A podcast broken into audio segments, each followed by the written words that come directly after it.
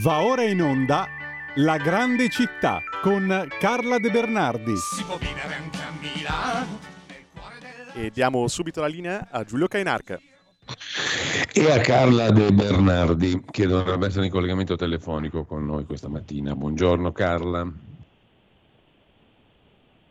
questo momento io non ti sento, però presumo che il collegamento telefonico sia stato stabilito, o a meno che sia caduto. E proviamo subito a richiamarla.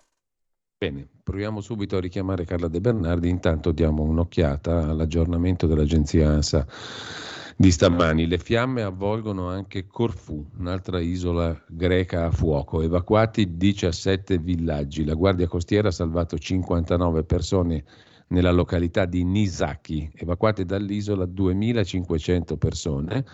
Non solo a Rodi dunque, ma anche a Corfù il fuoco, residenti e turisti allontanati dalle aree vicine al fronte dell'incendio. Un vasto incendio che è scoppiato ieri pomeriggio con diversi focolai nella zona di Peritia a nord di Corfù, isola greca del Mar Ionio. Lo riferiscono in media di Atene citando le autorità locali che hanno evacuato 17 villaggi. La Guardia Costiera ha portato in salvo 59 persone che si trovavano sulla spiaggia di Nisaki. I pompieri hanno lavorato per tutta la notte per impedire che le fiamme raggiungessero le abitazioni. Circa 2500 persone sono state evacuate dall'isola di Corfù durante la notte a causa di incendi, hanno riferito i vigili del fuoco. Per motivi di sicurezza residenti e turisti sono stati allontanati dalle aree vicine al fronte dell'incendio e trasferiti allo stadio Agios Marcos e al teatro municipale di Corfù. E questa è la notizia che apre la prima pagina dell'agenzia ANSA. Abbiamo Vediamo Carla. se siamo, se siamo riusciti sì, a stabilire eh. il collegamento telefonico con Carla De Bernardi. Buongiorno Carla. Buongiorno, scusate, saranno difficoltà perché sono sul telefonino oggi, perché sono in vacanza. Sì, ce l'avevi anticipato. Comunque, Vedi che Intanto, un, un per- giardinetto. intanto ben trovata, buon lunedì, buona settimana. Trovata, buongiorno a tutti. E c'è stato questo grande incendio in, in Grecia? Sì, un'altra isola è andata a fuoco, sta andando a fuoco, Corfù, dopo Rodi. Da come Corfù che i miei bambini ci devono andare settimana prossima? E, mh, per il momento non, non- non- ci sono tantissime notizie in più rispetto a quelle che abbiamo da- eh, già dato. Le fiamme avvolgono va- Corfù, scrive l'agenzia ANSA. sono stati evacuati ben 17 villaggi e difficile 2500 che ci sia i persone sono allora. state evacuate dall'isola questa notte a causa sempre degli incendi. Ma santo. Vabbè, detto ciò mi dispiace ovviamente, ma ehm, andiamo avanti. Di cosa parliamo oggi? Di che cosa ci parli oggi, Carla? Allora, oggi vi parlo di questo. Ho pensato di cambiare completamente. È la nostra ultima puntata eh, per quest'estate? Ma direi di sì, se tu sei d'accordo, Eh. perché poi entriamo nel, nel periodo di agosto, quindi Sì. Direi che possiamo risentirci con calma a settembre, magari con qualche novità in più. Se riprendiamo a settembre, dobbiamo parlarne. certo. Ascolta, allora, oggi è il 24. Oggi è il Sì, 24. luglio. Domani, per me e per tantissima gente nel mondo, è una giornata molto importante perché è San Giacomo. San Giacomo è Santiago, Santiago de Compostela, per capirci, no?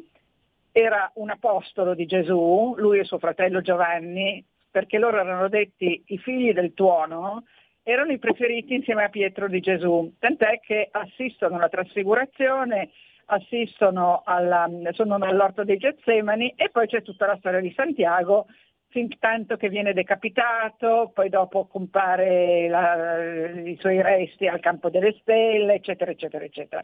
Il 25 luglio lo si festeggia.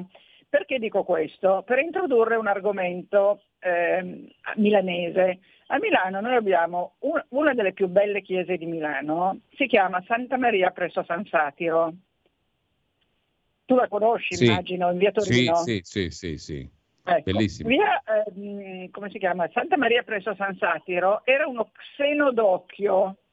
Xenodocchio vuol dire che era un rifugio dei pellegrini. I pellegrini, ovviamente quelli dello Xenodocchio di San Satiro, presumo che andassero a Roma e non a Santiago, perché esistono in Europa, lo sai, tre, Europa, non solo Sì. Europa, tre città sante nel mondo. Una è Santiago de Compostela, una è Roma e una è Gerusalemme, ok? Nell'antichità chi voleva andare a una di queste tre città non andava a prendere un volo Ryanair o un trenino alla stazione o la macchina, andava a piedi da ovunque partisse, cioè partiva dall'Austria, dalla Germania, dalla Polonia, eh, dall'Inghilterra, da dove vuoi tu, e andavano a piedi. E quindi stavano via anni, non stavano via come facciamo noi pellegrini di Santiago un mesetto, stavano via anni e mh, facevano testamento perché dovevano, sapevano che potevano non tornare e partivano. E andavano appunto in queste tre direzioni. Tra l'altro si può andare a ehm, Gerusalemme direttamente scendendo ver- dal- dal- dalla- dalle coste ehm, est, no, orientali, ma si può andare a Gerusalemme, si andava all'epoca anche passando da Roma, poi andando a Brindisi, imbarcandosi a Brindisi, non so su che tipo di navi, e si andava a Gerusalemme. Oppure si poteva andare, sempre arrivando da tutta Europa, si poteva andare eh, portarsi in Francia e poi andare a Santiago de Compostela, nella Galizia. Sì. Tutte queste strade europee dei cammini sono quelle che hanno fatto dire a Goethe che l'Europa si è fatta andando a Compostela. Quindi vediamo che è un, eh, come dire, un preambolo molto importante questo dei cammini per fare appunto l'unità d'Europa. Tu immagina che i camminatori partivano con la loro ehm, scarsella, con le loro monete d'oro e chi è che li difendeva dai predoni e, da- e dai ladri, oltre che dai lupi? I famosi cavalieri, che potevano essere i cavalieri templari, che poi sono stati espulsi dalla Francia, da, da Francesco I, eh, dalla Spagna e da Francesco I di, di Francia, che gli ha, voluti, gli ha voluto portare via i loro beni perché erano ricchissimi i templari, e Mm. i cavalieri di San Giovanni, tutti questi cavalieri qua, eh, scortavano i pellegrini e facevano la spola tra una città e l'altra, per cui portavano le notizie. Quindi erano praticamente l'intelligence dell'epoca, no? Perché arrivavano a Genova, vedevano che era arrivata una nave che aveva portato la peste e correvano a cavallo per tutta Europa a raccontare che non bisognava andare a Genova e cose così. E quindi questi pellegrini avevano questo supporto eh, dei cavalieri mh, eh, o templari appunto di San Giovanni. E quindi ehm, era, era tutta questa rete di informazioni e di comunicazioni che collegava tutta l'Europa, per cui appunto Goethe disse questa cosa qua. A Milano eh, i pellegrini che passavano da Milano, che andassero a Roma, che andassero a Santiago, che andassero a Gerusalemme, dove vuoi tu, si fermavano in quelli che allora si chiamavano xenodocchi. Xenodocchio vuol dire xeno, no? Xeno è la radice che sta per eh, Lo straniero, straniero. no? Xenofobo vuol dire odio per lo straniero. E quindi lo xenodocchio di Milano, dove appunto si fermavano questi viandanti, chiamiamoli così, anche se erano proprio veri e propri pellegrini, perché noi oggi che andiamo a piedi in queste città delle volte ci definiamo viandanti perché non siamo pellegrini religiosi, però nell'antichità ci, ci si andava per, per ragioni devozionali, no? E pellegrino, la radice di pellegrino è perager, vuol dire colui che viene dai campi, quindi lo straniero per l'appunto. I pellegrini si fermavano a San Satiro. E quindi adesso arriviamo a San Satiro, che era il tema milanese di oggi, che invito tutti i milanesi che non l'hanno visitata mai ad andare. E anche chi viene da fuori Milano, non manchi San Satiro, perché San Satiro è, insieme a Santa Maria delle Grazie e ad altre chiese, sicuramente insieme al Duomo, ma lei è piccola, è una piccola chiesa, non è grande come le basiliche appunto che ho nominato. E quindi è Sì. veramente un gioiello. Nasce nel- intorno al- all'anno 800 per volere di Ansperto, che era un- il signore di Milano, erano i, i vescovi guerrieri, no? Ansperto, e ehm, poi viene, eh, è sede di un miracolo perché c'è un signore ubriaco che ha perso ai dadi, che si arrabbia e accoltella la Madonna, una Madonnina che c'era fuori da San Satiro e la Madonnina sanguina. Quindi a un certo punto Ludovico il Moro, perché era stata voluta da Gian Galeazzo Sforza eh, San Satiro, ma eh, eh, Ludovico il Moro la ricovera all'interno della chiesa, prima era all'esterno, per evitare che qualcun altro massacrasse di nuovo la Madonnina. Questo qui si chiamava Massaccio da Vigoldone, quello che la coltella. E comunque poi viene chiamato a fare la, la chiesa sul nucleo originale del, del, dell'Ottocento e aspetta ti dico 800 76 mm, viene chiamato Bramante, perché Milano nel Rinascimento era attrattiva eh? come non mai. Cioè noi oggi diciamo che Milano è attrattiva, no? Mm. Però attrae turisti con l'infradito, adesso sto scherzando. All'epoca sì. attraeva Bramante, Leonardo, Petrarca, perché sono tutti venuti a Milano. Il Rinascimento milanese è stato un'epoca strepitosa e durante il Rinascimento milanese il Bramante fa questa meravigliosa chiesa che poi nell'Ottocento la, la facciata viene rimaneggiata ehm, e quindi non è più la stessa, però ha ancora eh, buona parte bramantesca. All'interno cosa fa il Bramante?